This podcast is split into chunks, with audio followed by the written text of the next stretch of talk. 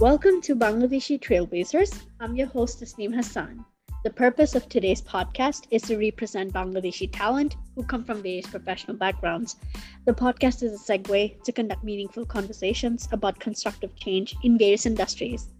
In today's episode, we have someone who has been quite a lot on the news lately for disrupting the food tech industry and giving food delivery apps a run for their bucks. Let us find out all about Lunchbox Technologies from the co-founder CEO Nabil Alamgir. Hi, how are you? Hey, how you doing? Good, good. How have you been? I'm doing really, really well. I'm going to keep myself unmuted. I'm doing really well. Thank you so much for having me.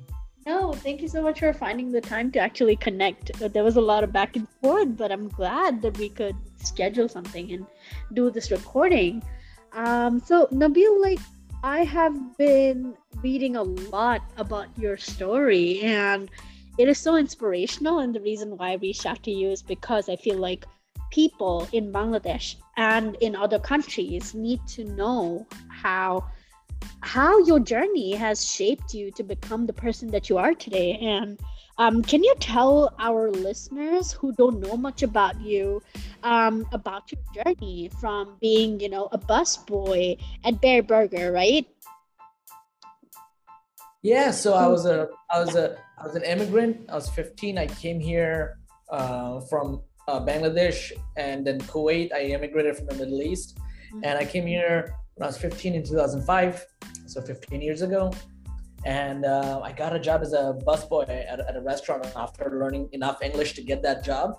Mm-hmm. Um, and yeah, I was I was uh, 17 at the time when I got the job, and I never left. I spent a decade there, and I worked my way from busboy to CMO of that restaurant group. It's, it's called Bareburger, mm-hmm. and uh, opened 50 restaurants in five countries, and it was just so much fun and it was it was for me it was undergrad it was grad it was school internship it was everything. So spending a decade there getting those restaurants was a lot of fun oh wow um, because i was i was in dubai and i know that Bareburger is actually there in dubai as well and i've been there so i really like their food yeah so yeah yeah we opened a couple of restaurants there as well Yep, yep. There was one in La Mer that we went to, and it was really good. Uh, my friends who are food bloggers, they kind of like suggested it, and then we went there right out. But tell me, how did actually Lunchbox Technologies happen to you? So, uh, in terms of Lunchbox, uh, it started, I would say, two and a half years ago. And it started because I wanted to help restaurants everywhere. I was in food and then I wanted to move to tech but I wanted to move to food tech, the two things I know and understand. So I was trying to go ahead and you know build a system that gives us online ordering uh, and lets us talk to our customers directly and engage with the customers directly. I wanted a system that you know help to build the digital storefront beyond the physical four walls of a restaurant. So that's the reason we got started with Lunchbox uh, two and a half years ago. We have raised $22 million uh, since and we have we're in 30 different states and we're 240 employees working extremely hard hard to help restaurants everywhere mm-hmm. Tell our listeners like how is it any different than other you know um, other food delivery um, apps like i mean i understand the concept itself is quite different because you also have been partnering with ghost kitchens as far as i understand is that is that how it has been recently as well? So that's a great question. So there's a couple of differences. Number one, the the, uh, the first difference is uh, if you order on Grubhub or other companies like Grubhub, and you ordered hundred dollars worth of food, the restaurant makes around five bucks on it. Five dollars. Oh, that's it. Yeah. If you order on Lunchbox, the restaurant makes around twenty-five dollars. The margins on third-party companies like Grubhub is extremely challenging and not restaurant friendly. And we started Lunchbox to go ahead and change that. And we also are not a marketplace, so we don't have multiple restaurants. We work on your favorite restaurant website's background. So if you go to Domino's and order from them directly, that's what we build for all restaurants everywhere, which is where your direct ordering system. Oh, so you're not like the middle middleman, basically, as they say. Correct. Okay, great, great. And um, I wanted to know, like, what has been new with Lunchbox Technologies? Because I've been reading a lot of uh, updates from your end because I do follow you on LinkedIn, and I saw you guys have been, you know, pretty much scaling pretty fast right now. So, what is going on at Lunchbox right now?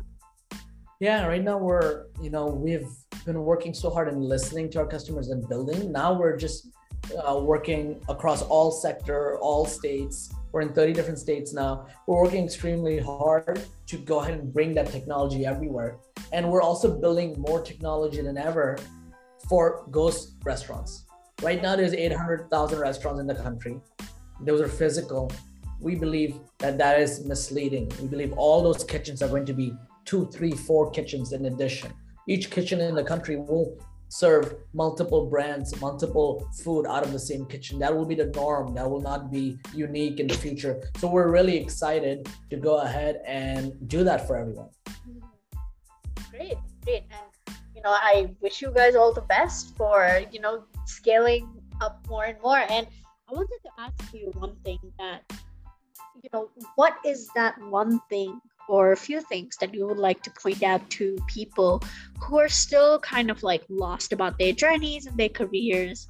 Um, is there something motivational or some some advice that you can give to the people who are still trying to transition into different industries so that they can learn something from your inspiring journey as well you know i'm i'm a son of a, a, a cab driver and a dunkin worker and uh, i come from humble beginnings. And if there's one thing i can share which is uh, you have to first cast a wide net and try a lot of things and, and try them in sheer volume before you understand what you can um, you know close in on. So i never i looking backwards that's what i did. But looking forward all i wanted to always do was just get busy and help and contribute. And that's how i got into restaurants and that's how i got into marketing and design and then now it led me here so you never know where your career will take you um, but if you put in the hours and you try a whole lot of things and make a whole lot of mistakes and don't look at mistakes as mistakes, but look at them as just another step closer towards what you are meant to do, you will be happier for it. And and that's how I've lived my life, and that's my recommendation for anyone who's out there, uh, you know, doing great things or trying to. Great, and I wanted to understand, like, what is that one misconception that people usually have about being an entrepreneur?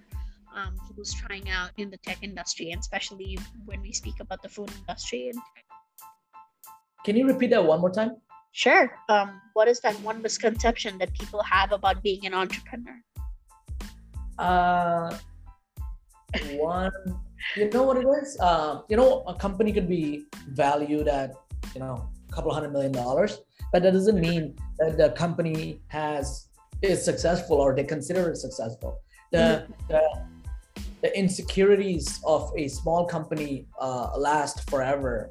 Uh, what I mean by that is the CEO and the intern both feel like they are not at the right place and they're not doing good enough. And that is okay. That is normal. We all do. We all are working our way through it to go ahead and, you know, stop doubting ourselves. Uh, but again, it takes a lot of work for you to go ahead and silence that voice and uh, yeah. go ahead and be a little bit more confident and mm-hmm. a little bit more uh, pragmatic and you know uh, giving yourself credit for doing wonderful work. Uh, so uh, one misleading thing about entrepreneurs is doesn't matter what position you are as an entrepreneur. You could be a CEO, you could be the intern. Doesn't matter how successful the company is. Uh, the voices in your head are pretty consistent, and that should make you feel cathartic in some ways because if now you know what your employees are going through as well. Yep. Yeah, that is so. That is actually pretty helpful. Thank you so much for sharing that. Yeah, and ended on a very funny note. I wanted to know, like, what is usually um, when we talk about lunch boxes, what is usually there in your lunch box on a regular basis? Are you a health conscious person, or what is there? What is that that's there in your lunchbox usually?